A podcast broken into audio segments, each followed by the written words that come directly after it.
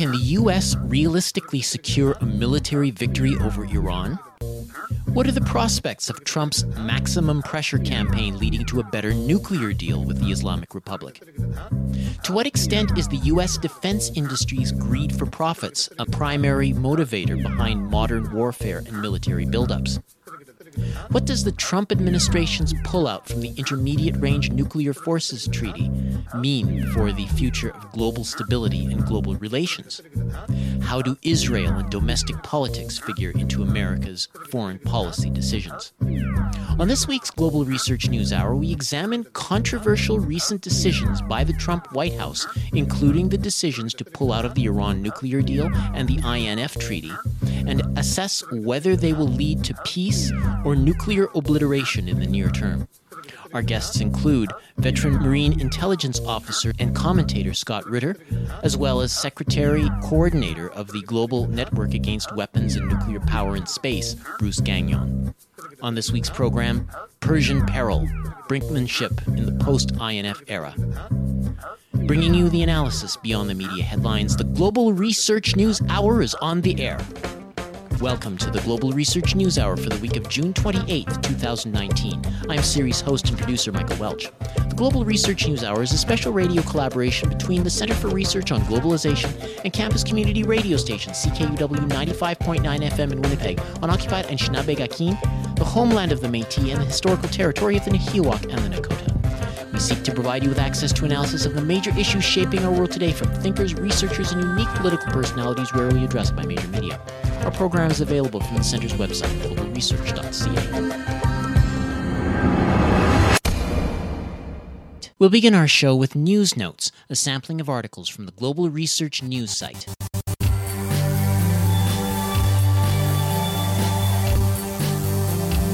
Partners of 5G Rural First include U.S. telecommunications giant Cisco, Microsoft, the BBC, and British Telecom, the owners of EE, who are bringing 5G to Glastonbury Festival.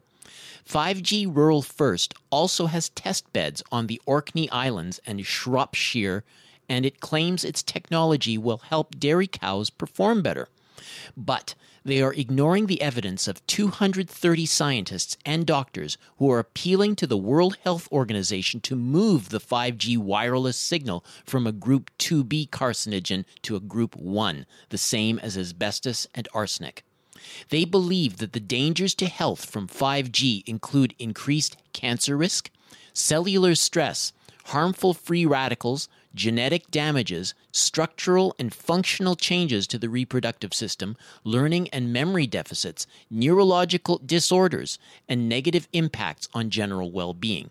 And the damage goes well beyond the human race. There is growing evidence of harmful effects to plants, insects, and animals. That comes from the article 5G Ready? UK Government's 5G Rural First Dangerously High Levels of Electromagnetic Field Radiation in Southern England by Annie Dieu-Le-Veut, posted June 26th, originally published at The Holistic Works. According to Kushner's plan, a Saudi oil refinery and a water desalination plant would be built in Al Arish to benefit Palestinians living in Gaza. Tiran and Sanafir islands would be turned to and controlled by Israel, which gives Israel free access to the Red Sea. This territorial division will be the cause of even more future conflicts. This deal of the century is similar to Sykes-Picot Agreement, Balfour Declaration, and all the other Arab Israeli agreements, which in reality are progressive phases of implementing the Zionist Greater Israel Project. The main goals of this deal are the elimination of the Palestinian refugees issue and the establishment and confirmation of the State of Israel as a legitimate state in the region, who could normalize relationships with some Arab countries and even become their military and intelligence partner against outside enemy, namely Iran. That comes from the article The Shameful Deal of the Century by Dr. Elias Akleh, posted June 26th. Fifty years ago, in late April 1969, the National Black Economic Development Conference, or NBEDC, was held at Wayne State University. Organized by the late IFCO founder, Reverend Dr. Lucius Walker, along with local and national organizations such as the Student Nonviolent Coordinating Committee, or SNCC, and the League of Revolutionary Black Workers, the conference set off alarm bells among the ruling class interests in the U.S. and internationally. This conference was the backdrop for one of the first comprehensive calls for reparations in the modern era. Dr. James Forman, the former executive secretary and later International Affairs Director of SNCC, issued the Black Manifesto at the NBEDC on April 26, 1969. The document issued by Forman eh, was adopted by the NBEDC, which demanded between 500 million to $3 billion in reparations from white Christian churches and Jewish synagogues in order to establish a host of institutional projects aimed at the liberation of the African American people. That, was an excerpt from text presented by Abayomi Azikiwe at a public meeting held at the Cass Commons in Midtown Detroit on June 19th to celebrate the annual Cuba Caravan. Under the headline, Reparations and the Liberation of the African American People, posted June 26th. The deep state's shadow government hasn't stopped calling the shots behind the scenes. Comprised of unelected government bureaucrats, corporations, contractors, paper pushers, and button pushers who are actually calling the shots behind the scenes, this government within a government continues to be the real reason we, the people, have no real control over our so called representatives. It's every facet of a government that is no longer friendly to freedom and is working overtime to trample the Constitution underfoot and render the citizenry powerless in the face of the government's power grabs, corruption, and abusive tactics. And the American people haven't stopped acting like gullible sheep. In fact, many Americans have been so carried away by their blind, rank and file partisan devotion to their respective political gods that they have lost sight of the one thing that has remained constant in recent years our freedoms are steadily declining. That comes from the article How Evil Wins The Hypocritical Double Standards of Political Outrage by John W. Whitehead, posted June 26th, originally published on the Rutherford Institute. These are just a few of the featured articles appearing last week on the Global Research website. Regular visitors to the site are encouraged to send monetary contributions by fax, mail, or online. Just go to globalresearch.ca and click Donate on the menu bar.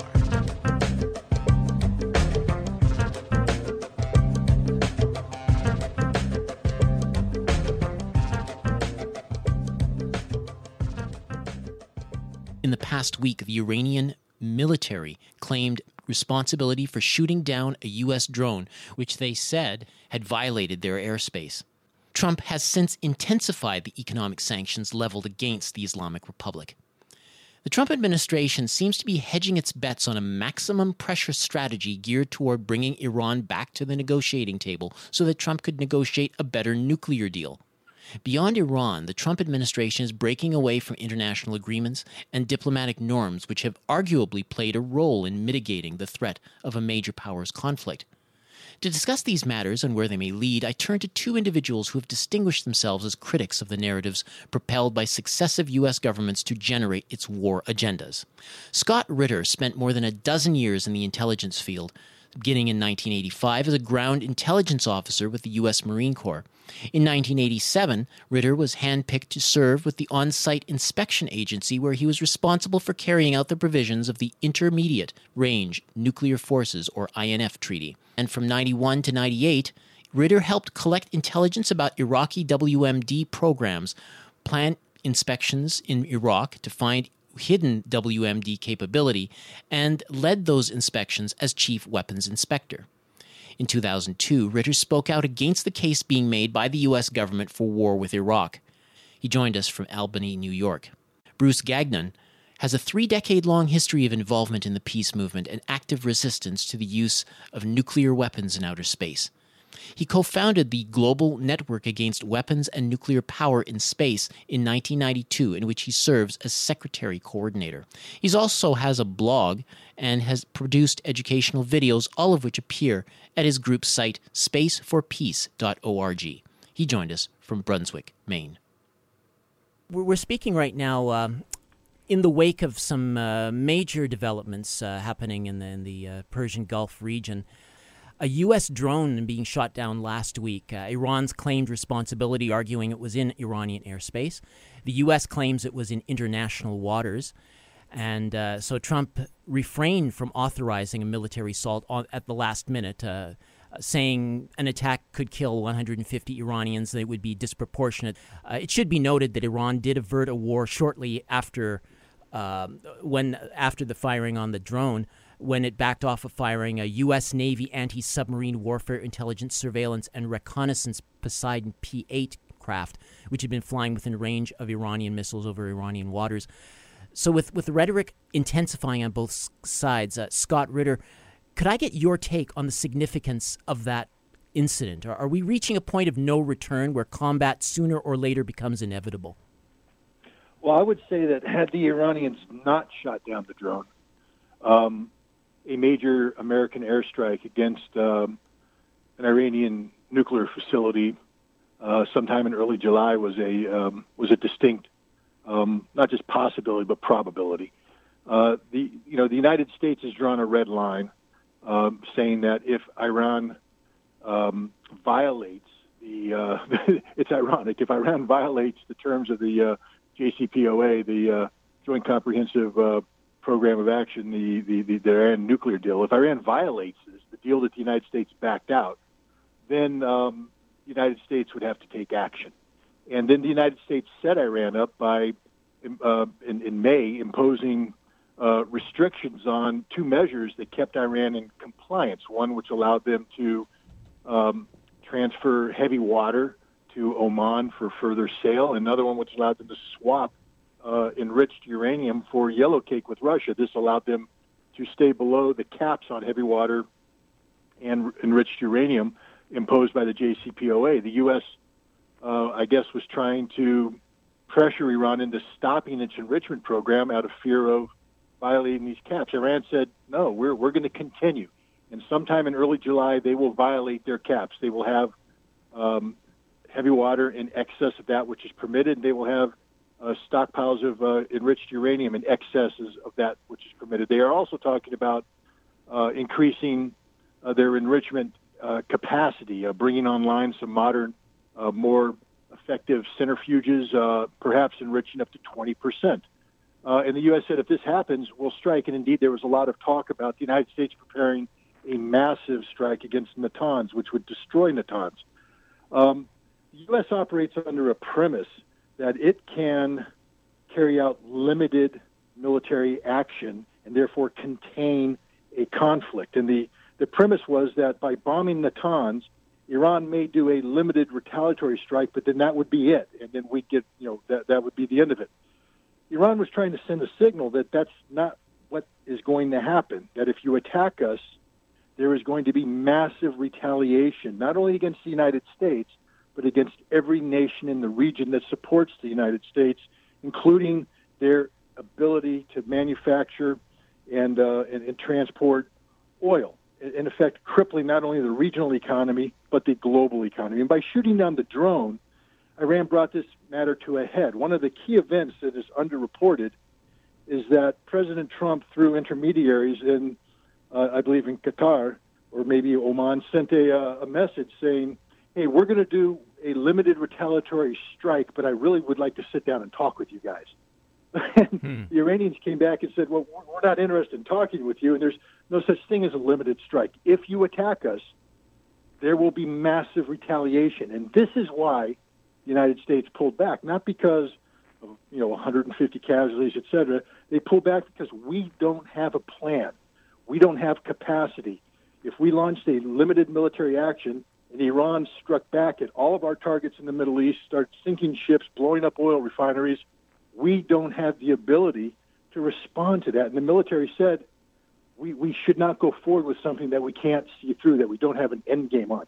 And by sending this signal of massive retaliation, I think Iran may have stopped an American attack on the Natanz in July because the United States now knows that any attack against Iran cannot be contained. It will not be a limited action. It will be massive retaliation leading to a full out war that the United States is neither prepared to fight nor has the capacity to fight at this time.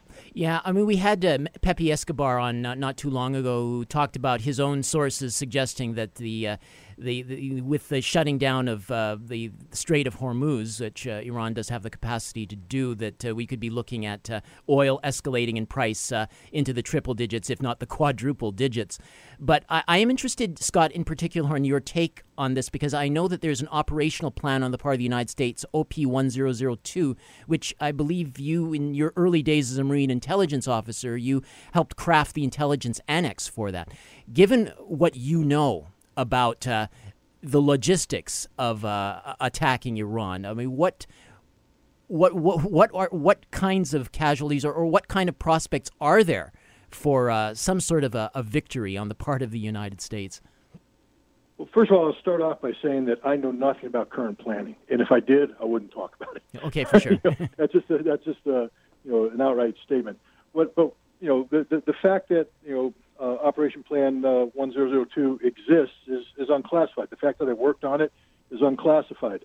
Uh, the fact that it served as the basis of Operation Desert Storm is unclassified. The fact that uh, this operation plan served as a, a, a initial planning document for the, the, invasion of Iraq in uh, 2003 is unclassified. So it, it is fair to say that Operation Plan 1002, which basically talks about the movement of American military power into the Persian Gulf um, to engage in a, in a ground in ground combat with, with an enemy. Uh, it doesn't matter who the enemy is. It's, it's basically an operation plan that sees troops flowing into the Middle East for ground combat on a large scale. Um, there's, there's, there's two ways we can get troops to the Middle East. One is through amphibious lift, sea power. Uh, when when I was involved in, in this back in, uh, in the 1980s and early 1990s, you know, we had the capacity to carry out a, a an amphibious assault at the division level. That is, we could put a division's worth of Marines on the ground and follow them up with a couple divisions of, uh, of, of U.S. Army troops. We don't have that ability today. The Marine Corps would be lucky if it could put a brigade on the ground. And the brigade is, is, is not enough men to do anything. It can seize a port, and that's about it. But even then, we, we shied away from an amphibious assault. The way we moved forces into the Middle East was using permissive ports and permissive airfields in friendly nations. So there was no uh, forcible entry option. And today, if we're talking about taking on the Iranians using ground troops, there is no forcible entry option. We do not have the capacity to fl- or the capability to flow enough sufficient combat power into the Middle East to, to accomplish anything. We would have to land at friendly airports, and I'm telling you right now, the Iranians would make them unfriendly instantaneously. Uh, we would have to land at ports, stack our ships out in the Gulf, and they would get sunk they would get damaged. So any conflict with Iran would have to be primarily a, a an air conflict, and even then we're in trouble because you know our our air bases are vulnerable to Iranian counterstrikes, to Iranian um, insurgency-based uh, interdictions. Uh, this is not going to be an easy uh, fight. Not only that, our ability to sustain this operation is questionable. You know, our, our airframes are old uh, our newer airframes, the F-35 and F-22, don't work. High maintenance capabilities.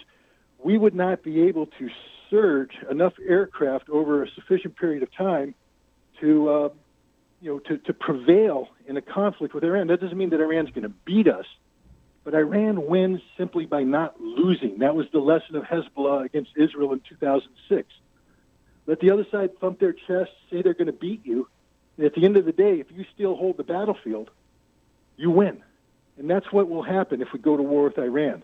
Hmm. We don't have the ability to defeat Iran. It doesn't mean Iran will defeat us, but it does mean that Iran will win politically, and war is an extension of politics by other means, so a political victory is the only victory you want. And hmm. Iran would win politically um, by, by preventing the United States from prevailing in, in a conflict. Yeah, I want to just bring uh, maybe Bruce Gagnon can uh, offer a few thoughts. Uh, uh I think that there's a, a, general sense out there that uh, the United States is not going to. I mean, based on what's uh, the, the, the, disasters that Iraq and Afghanistan have become. the idea of winning a war with Iran seem would seem absurd, even to the most otherwise robust Trump partisan. Uh, Bruce, would you like to, to add some of your thoughts about what uh, you know what the prospects or what the result of any kind of a military attack on Iran would be? Well, I, I would uh, first uh, say I agree with everything that Scott has said. Um, and as you just said, the U.S. has really been unable to even handle Afghanistan or Iraq. It's not been a successful uh, operation in either place. And then recently the failed coup attempt in Venezuela uh, is just more evidence heaped onto this collapsing empire that we are today.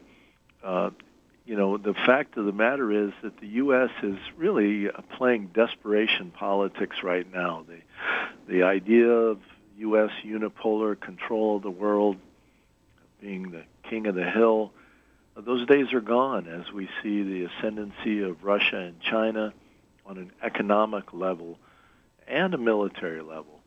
Uh, the unity between those two countries really checkmates a lot of what the United States can get away with. Since Yugoslavia, when the U.S. and NATO attacked that country and broke it into pieces, at that time, uh, Russia really couldn't do much about it. It wasn't in a position to do so, but since then, uh, we see that Russia and China really are a lot more assertive internationally and are really blocking a lot of the U.S. attempts at these reg- regime change operations. So uh, I, I think uh, the U.S. is the U.S. empire is collapsing uh, because of money, uh, but also because of its arrogance and its idea of exceptionalism and the rest of the world's just not buying it anymore. Uh, the only thing is, is one has to ask, is how dangerous are we in this moment? Are we, you know, Trump talks about obliterating countries, whether it's North Korea or Iran, with nuclear weapons. Is uh, this so-called leadership in Washington, Pompeo and and uh, and the like, uh, are they so desperate that they will use nuclear weapons, whether theater or or uh, conventional nuclear weapons. That's the worry I think most of us have today. Yeah, I'm curious about like going back, to, like looking at the Iran situation. The uh, the whole premise of, of a lot, at least what's been stated, is the concerns about the uh, the Iranians building their nuclear capacity, and of course, uh, Trump has effectively uh, gone out there and uh, you know broken the deal last year, saying that this is the worst deal ever signed, and so you know this has been. Uh, their their official reason for, for, for going through with this. Scott, I know you wrote the book uh, last year on, on the nuclear deal, the, the Joint Comprehensive Plan of Action, and uh, about Trump's backing away from it. Uh, he is pursuing this maximum pressure strategy, so called, that's uh, do you could you maybe assess the prospects of that strategy achieving a better deal with Iran on eliminating a nuclear weapons cap- capability? Well, we have to start with foundational elements. Uh, to get a better deal, we have to be dealing with reality. If the reality was, as Donald Trump and his administration claims, and frankly speaking, as the Obama administration passed off to them, because I, I put the vast majority of the blame of the situation we're in today uh, at the feet of Barack Obama and his administration. They, they yes, they entered the JCPOA, the, the, the Iran nuclear deal, but they did so on a fundamentally flawed premise, one that says that Iran had a nuclear weapons program, and now while that program was halted, it was never declared by the Iranians, and therefore it continues to exist uh, in, in some sort of mothballed fashion. Now, if this is the case, then the Iran nuclear deal is one of the worst deals in history because all we've done is buy Iran time with international protection to revive its economy, to put in place all the, the, the, the mechanisms necessary for a rapid breakout to nuclear weapons capability. Once the sunset clauses on the Iran nuclear deal expire and Iran can deploy the full power and capability of its advanced centrifuges, it will have the ability to produce enough fissile material for a nuclear weapon within weeks, not the year that the JCPOA, uh, you know, puts forward. So if you know this is the scenario that exists in Donald Trump's mind, he inherited a nuclear deal premised on an intelligence estimate that says that while Iran stopped nuclear weapons program in 2003, that program continues to exist. Now that's a fundamental flaw because there's no evidence that Iran ever had a nuclear weapons program. In fact, is uh, the evidence suggests, not just suggests, the evidence sustains Iran's case that it never had a nuclear weapons program, that it has no intent to produce nuclear weapons, and that all it seeks to do is produce enriched uranium in accordance with Article 4 of the Non-Proliferation Treaty, which Iran is in complete compliance with today, thanks to the JCPOA. Mm-hmm. But the problem with Trump is that he thinks by putting maximum pressure on Iran, he can get them to budge. But the question is, budge from what? Not from the, you know, the, the imaginary, fictitious. They have a secret nuclear weapons program that we need them to give up. A, the program doesn't exist. Therefore, B, Iran can't give it up. So, what are we asking the Iranians to do? To surrender on their Article 4 rights Iran has said that will never happen. And the one thing that this nearly two decades of you know nuclear-based crisis with Iran has shown us is that Iran will not budge. They they've already sustained you know decades of economic sanctions. They've already been already been threatened with war, and they prevailed. You know Barack Obama was forced to admit that the only solution to the Iranian problem would be a war unless the United States backed down on the issue of Iranian enrichment. So we're the ones who caved in. We're the ones who came to the table. We're the ones who said, you can enrich. We need a deal. We have to stop this slide towards a war that we're solely responsible for because Iran doesn't want a war. And that's a long way of saying that Donald Trump's maximum pressure campaign has absolutely zero chance of succeeding. And Donald Trump's coming to the same realization that Barack Obama reached that, hey, if we don't stop this nonsense, we're heading to a war that we're not ready to fight. And frankly speaking, we can't win. The, the, the bad news is that Trump doesn't have the same kind of quality advisors that Barack Obama had. He doesn't have a John Kerry.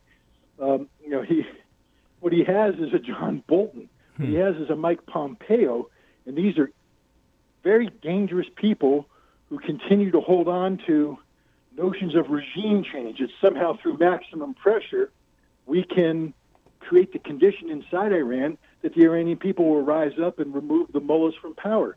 But the exact opposite is taking place today.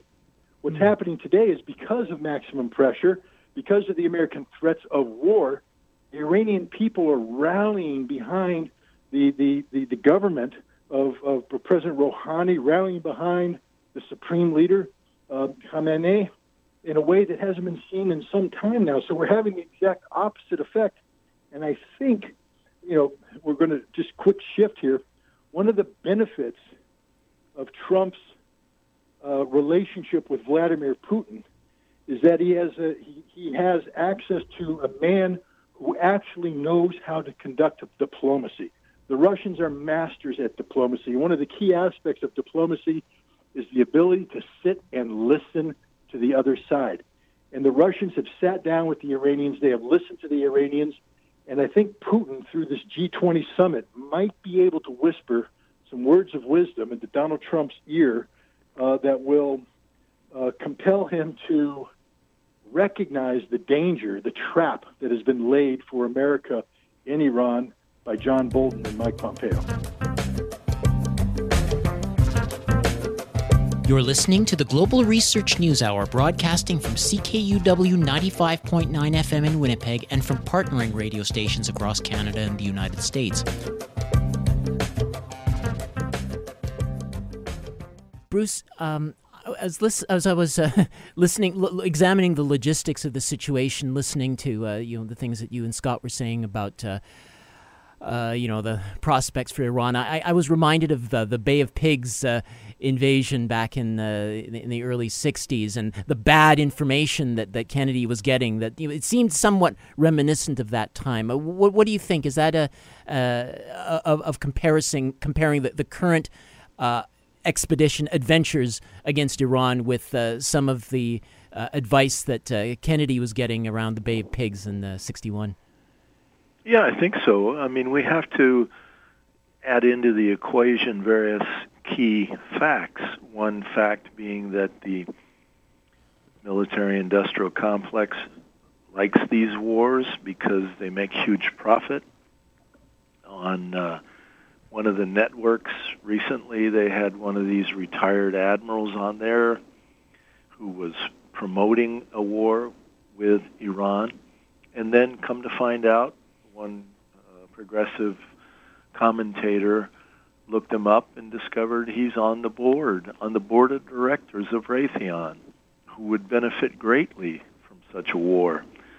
The expenditure of many missiles and other technologies that Raytheon builds, uh, they'd have the weapons production plants working round the clock after after such a war got started.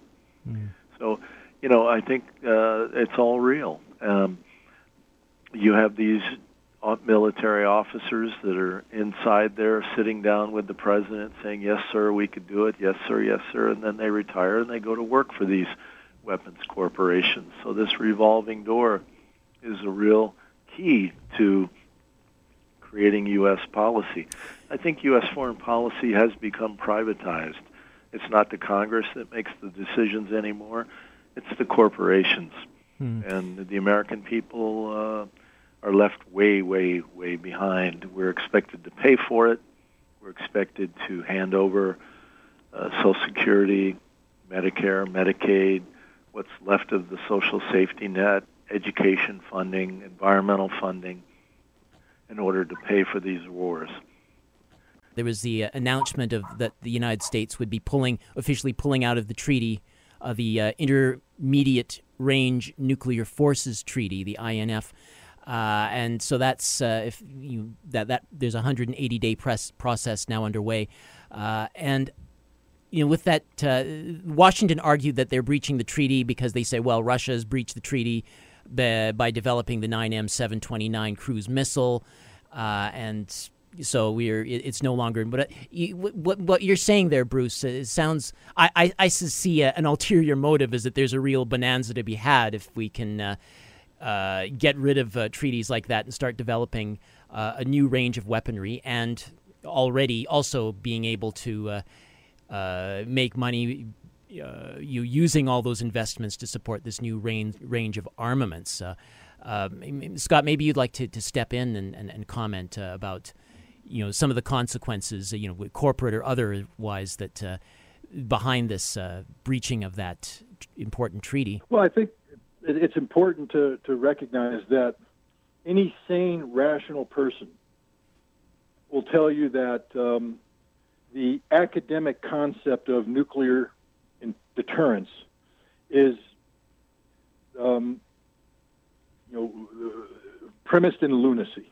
Uh, you know, so therefore, it, should be. You know, we we we we collectively, the United States, uh, our leadership, the, the, the military, et cetera, um, have given credence to the notion that by threatening to destroy the entire world, threatening to destroy humanity as we know it, um, you know, we have engendered stability. Uh, we've done the exact opposite because you know there there hasn't been a weapon in history that's been developed and, and, and not used. Uh, the whole purpose of, of spending money on a weapon is to is to have that capability. And at some point in time, uh, because you have that capability. That means that you have you've, you've defined the four corners of acceptable limits where this weapon can be used. Uh, to give you an example, in Iran, if we were insane enough to go to war with Iran, our only end-game strategy would be the limited use of nuclear weapons to break the will of the Iranian people, uh, to break the will of their government, to uh, to to continue to resist because we don't have the conventional capability to do that, and having um, put on the line the the national prestige of the United States, uh, we can't back away without suffering irreparable harm. And and thanks to our brilliant um, military strategists, we our, our, nuclear posture review, our national security uh, strategy plan, you know, allows limited nuclear action in non-nuclear uh, circumstances, such as having tens of thousands of American troops at risk, maybe stuck inside Iran with no way to extricate them. So now we use nuclear weapons. And my point is, we are addicted to nuclear weapons. We've been addicted to nuclear weapons since when we first developed the atomic bomb back in 1945. And this addiction does not allow us to consider the, the, the possibility of doing away with these weapons through meaningful arms control. And this is one of the problems with having the military industrial complex, especially the, the nuclear aspect of the military industrial complex, so deeply um, infiltrated into our system. We have a, a moment in history that still exists where Russia will be willing to enter into the deepest kind of nuclear cuts to strategic arsenals, uh, the kind that take, you know, the, the weapons down to hundreds on on each side. And once you reduce the nuclear arsenal to hundreds, it becomes a very very expensive uh, proposition to maintain, and therefore there might even be a willingness to consider going to zero. Um, that's a long way away. There's a lot of things that have to happen, et cetera. But my point is that's the direction we should be heading. Instead, we have people talking about the complete modernization of our nuclear arsenal, costing trillions of dollars over decades. And once you buy into the need to modernize, you have to have full spectrum dominance. And one of the things that the Intermediate Nuclear Forces Treaty did is take away a range of military options in the form of short range nuclear missiles and intermediate range nuclear missiles. China has this capability. Pakistan has this capability. Iran has intermediate range missiles, not nuclear capable, capable, but still Saudi Arabia has them. Israel has them. Everybody has them but the United States and Russia. So this wasn't about Russia cheating. In fact, Russia proved that it's not cheating. I mean, that's the that's the sad reality here is that Russia actually was willing to go above, above and beyond that which is required by the treaty to demonstrate that this 9M729 cruise missile does not have the range that the United States attributes to it. That the United States has yet again suffered an intelligence failure by linking the lawful development of a sea-launched cruise missile, the Kalibr, uh, to a ground-launched cruise missile, this 9M729. Uh, Russia was willing to basically allow its national security secrets to be revealed to the United States in terms of, um, you know, the technical capabilities of a missile, production capacity, et cetera, to, to prove this point. The United States wanted to have nothing to do with it. We walked away from it and basically said your only option is to get rid of the missile. You get rid of the missile, you get rid of the launcher, you're in compliance. Russia's not going to do that.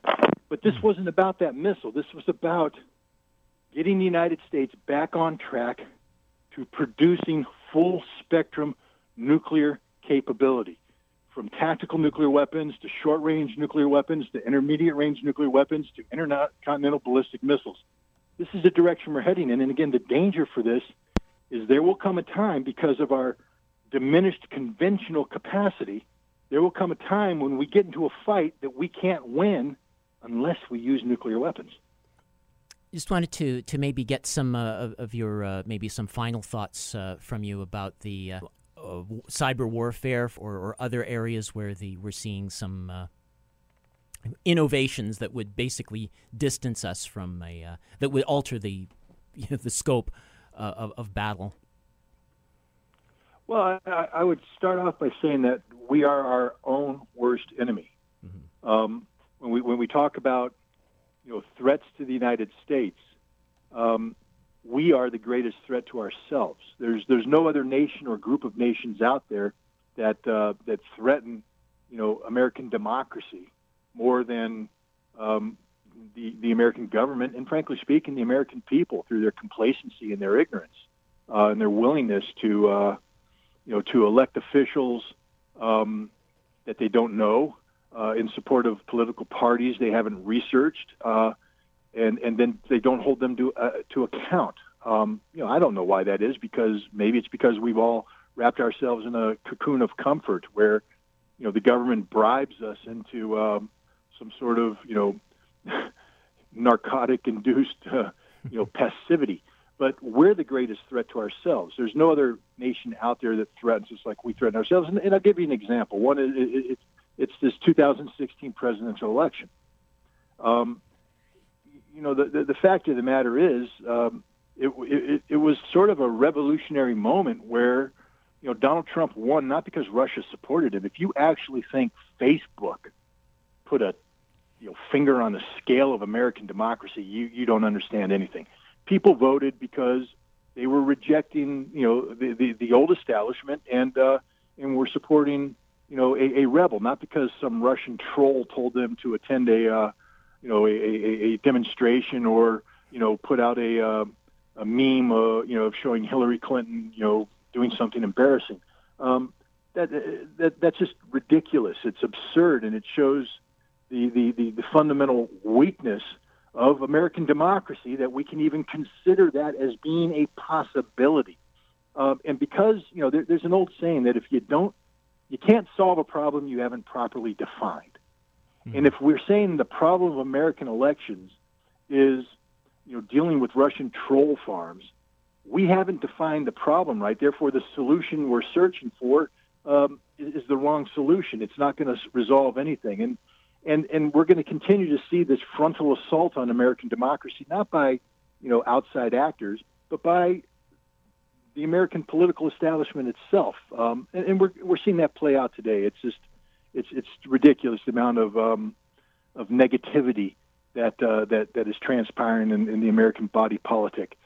And now we, we, we take this and we can we, we can you know attach this this this kind of criticism to just about everything we do. Let's take cyber warfare for example. You you, yes. you talked about that. Yeah.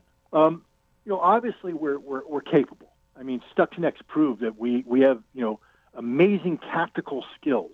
We can take a virus and we can insert it into an air-gapped Iranian nuclear facility and cause centrifuges to spin wildly out of control. There's a couple problems with that scenario. One, um, it wasn't that good. I mean, we did it. It was it was amazing. But at the end of the day, it was detected and dealt with. The Iranians resolved the problem. Their centrifuges are back and running, and and mm-hmm. we're not able to impact them. Uh, two, um, the virus went wild. it got out into the, into, it, it, it escaped and it, and it impacted the the world. And we had this embarrassing moment uh, where the Department of Homeland Security was at a meeting with Barack Obama talking about Stuxnet as a foreign um, attack when the CIA and NSA and Barack Obama and everybody else knew that it was America that did it. Um, you know, and, and, and, and, and that's a problem. We give you another example. Uh, the NSA has this, uh, this, this tool that it was using to uh, infiltrate Cisco routers and to get into Russia and, and, and do all this stuff. Well, gosh, guess what? The, the other guys got that and they fed it back on us. And uh, in, in one of the most damaging uh, you know, denial of service attacks in, in, in, in history transpired not because of some malware produced by Russian hackers or Chinese hackers, but because of repurposed American malware. Mm-hmm. Um, the, the fact is, we're not as good as we think we are. We're not as clever as we think we are. And uh, the other guys that are out there are watching what we do and learning from us and getting better at it than we are. Um, a, a, a, prime example. Um, we, we, had this wonderful drone called the, uh, I think it's RQ-136. I don't know the exact name, but we called it the Beast of Kandahar. It was this B-2-like drone that flew out of Afghanistan at a secret facility. It was used to to to, to help in the assassination of um, of uh, Osama bin Laden. Um, well, it was also flying over western Iran, uh, doing uh, reconnaissance. The Iranians parked an intelligence team outside of Kandahar and for months intercepted every uh, signal that was used to launch and control the Beast of Kandahar. And at the appropriate time, the Iranians broke into this encrypted capability, disrupted satellite communication, and took control of this most secret drone and landed in Iran and captured it. Um, we have to understand that they're good. They're really good, and they're better than we think they are. And in many cases, they're better than we are, especially in the realm of cyber. Um, you know, we we're just not as clever as we think we are, and that's that's a problem when you're somebody who believes that you have exceptional capabilities that you. You also have to keep in mind. Yeah, also have to keep in mind that there's a whole world out there that's getting tired of that kind of imperial overreach and, and arrogance, frankly. Well, uh, not just tired of it, but but I mean, you know, it's one thing to be tired of it. It's the other thing to say we're going to take action against it. Mm-hmm. And I mm-hmm. think one of the things we're seeing um, in the cyber world is people saying we're not willing to let you get away with this um, without any, you know, retribution. You know, the United States is very good at pointing the finger at other players and saying, "You attacked us. You did this. You did that." What we don't talk about is what we do to the rest of the world. Yeah, they I mean, the fact is we. They keep hearing about how they fight. They, they hate us for our freedoms, but no, it's not. they they have some no, they, they uh, legitimate reason. Because we're bullies. Yeah. Um, you know, we, we spy on Angela Merkel. We wonder why she's mad at us. We or interfere in Russian re- elections. we, we interfered in the French elections. We interfered in the European parliamentary elections. We do everything we accuse the Russians of doing and more. And yet we get on our high horse when somebody plays that card back at us.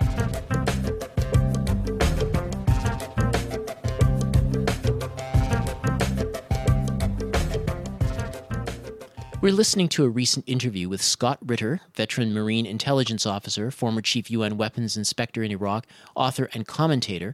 Bruce Gagnon, who spoke in our first half hour, was not available to continue our discussion, so we resumed with Scott, opening up our discussion to wider themes relating to the prospect of nuclear confrontation and conflict with other major powers.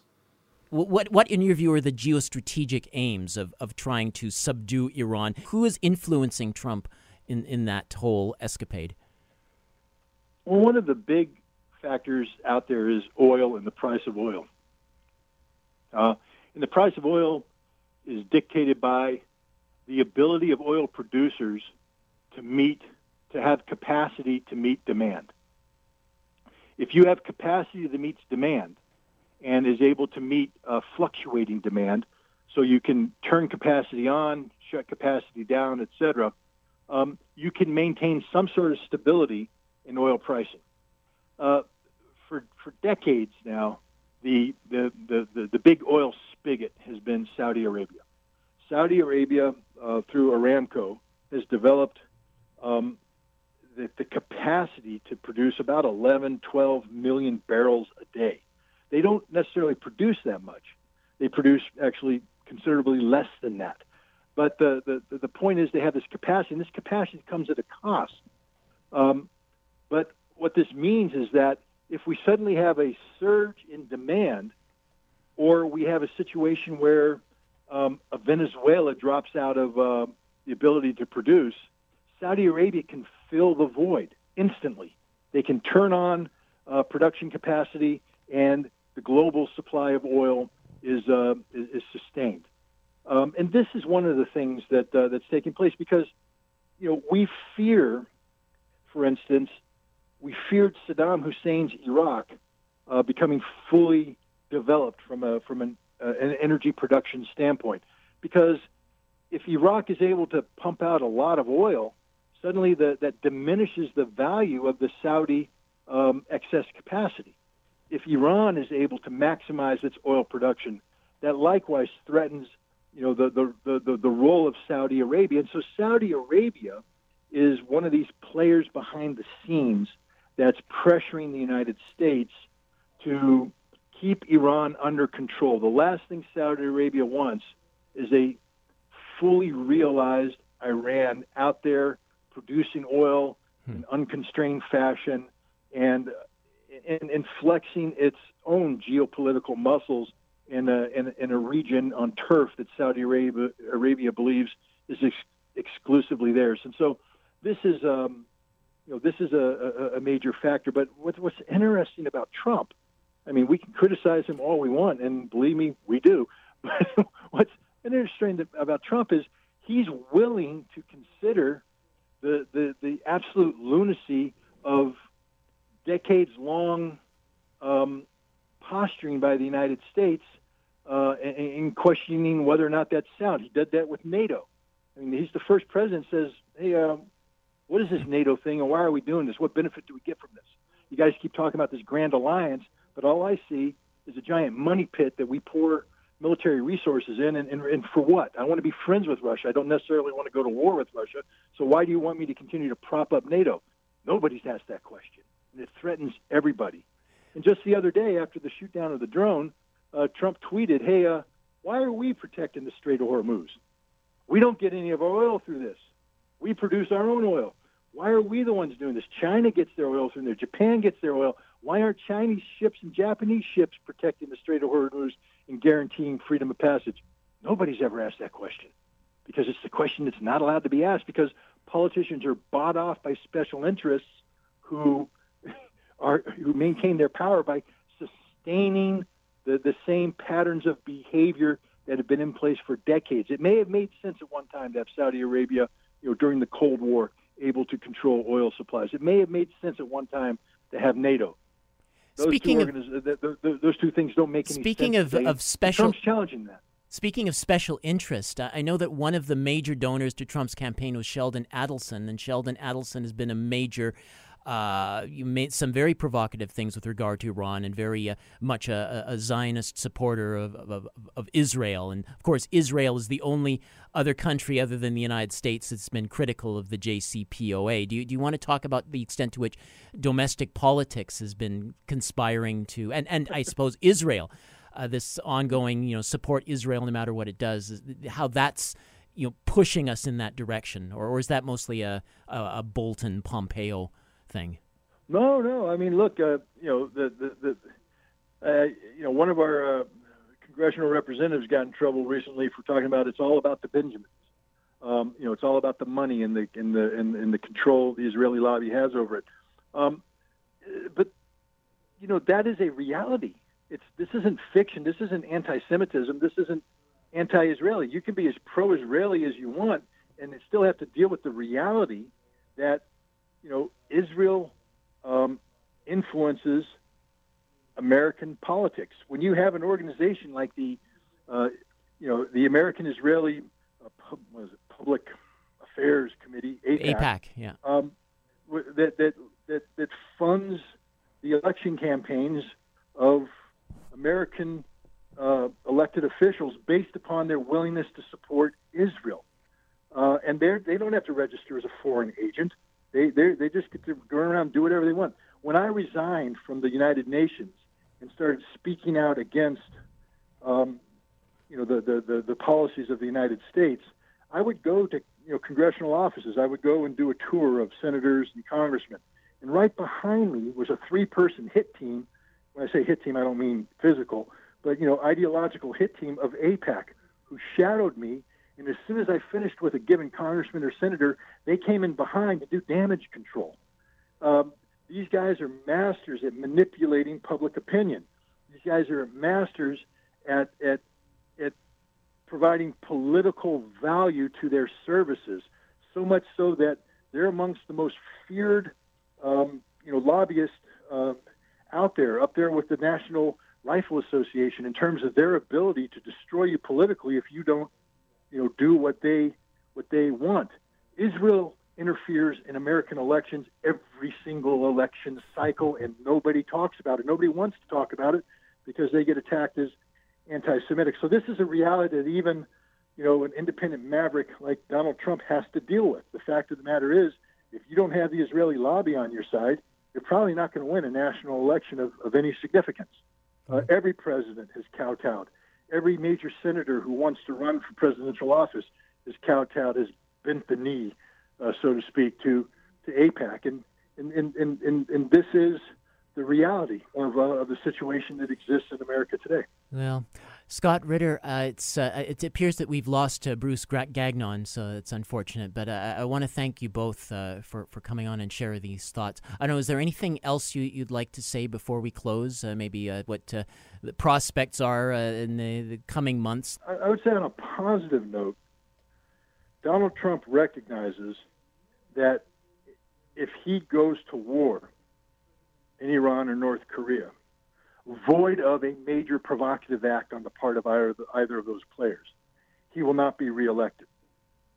Uh, his, his, his reelection prospects are finished. And this is probably the major reason why we're not going to go to war with Iran or North Korea. Um, the other thing is that he he's such a a, a, a funny political figure, and I don't mean funny in terms of comedic, although there is some comedy in what he does. I mean funny in terms of he just breaks the mold. But this is a man who allows his hatred of Barack Obama and what Barack Obama has done, uh, the legacy of Barack Obama, to drive his policies. And in many cases, this is a very bad and dangerous thing. Uh, but in the case of Iran, I think Trump's instincts are right. It was a bad deal because it was falsely premised. And I think Trump's instincts are to come up with a better deal. He hasn't found the, the way to, to achieve this yet. It, it, he's not on the right track. But if if somebody is able to set the table uh, and Iran is willing to sit at the table, Donald Trump will too, and he will come up with a deal that um, that is meaningful. And I think we're going to see the same thing in North Korea, you know, where Donald Trump, not because he's a great peacemaker, not because he has these these wonderful inclinations towards uh, you know disarmament, but because he hates Barack Obama, and he recognizes that by making peace with North Korea, he will have done, have accomplished what Barack Obama couldn't. He, it's driving him to to do this. Barack Obama got the Nobel Peace Prize. Donald Trump wants the Nobel Peace Prize it's this sort of weird calculus that's that's taking place that that actually has an impact on the the national security policy and the foreign policy of the United States and the Trump administration. And I think we have to recognize that you know this isn't you know fiction. This is real, and it could lead to a situation where we actually have peace as opposed to war.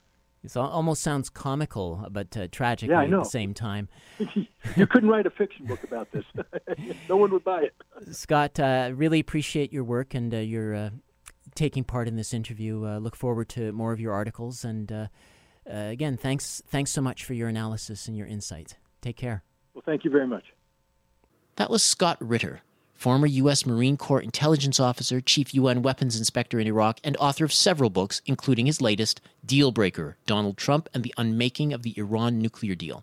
Scott Ritter's articles can be found online at a number of sites, including theamericanconservative.com and truthdig.com. This week's Global Research News Hour radio broadcast marks our final for the season.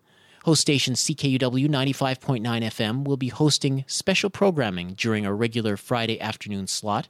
We thank our affiliates across Canada and the United States for continuing to make a place in their radio schedules for our programs. These shows are available for rebroadcast in our archives at globalresearch.ca. Just scroll down the left hand side of the page and click the banner link to Global Research News Hour. To leave feedback on the program, please email globalresearchnewshour at gmail.com. Many thanks this week to Jared McKetiak and Winnipeg based UMFM 101.5 at the University of Manitoba for providing technical support for this week's broadcast. This is series host, creator, and producer Michael Welch, wishing you a safe, peaceful, and prosperous summer. Thanks for listening. Please stay tuned for your next regularly scheduled program.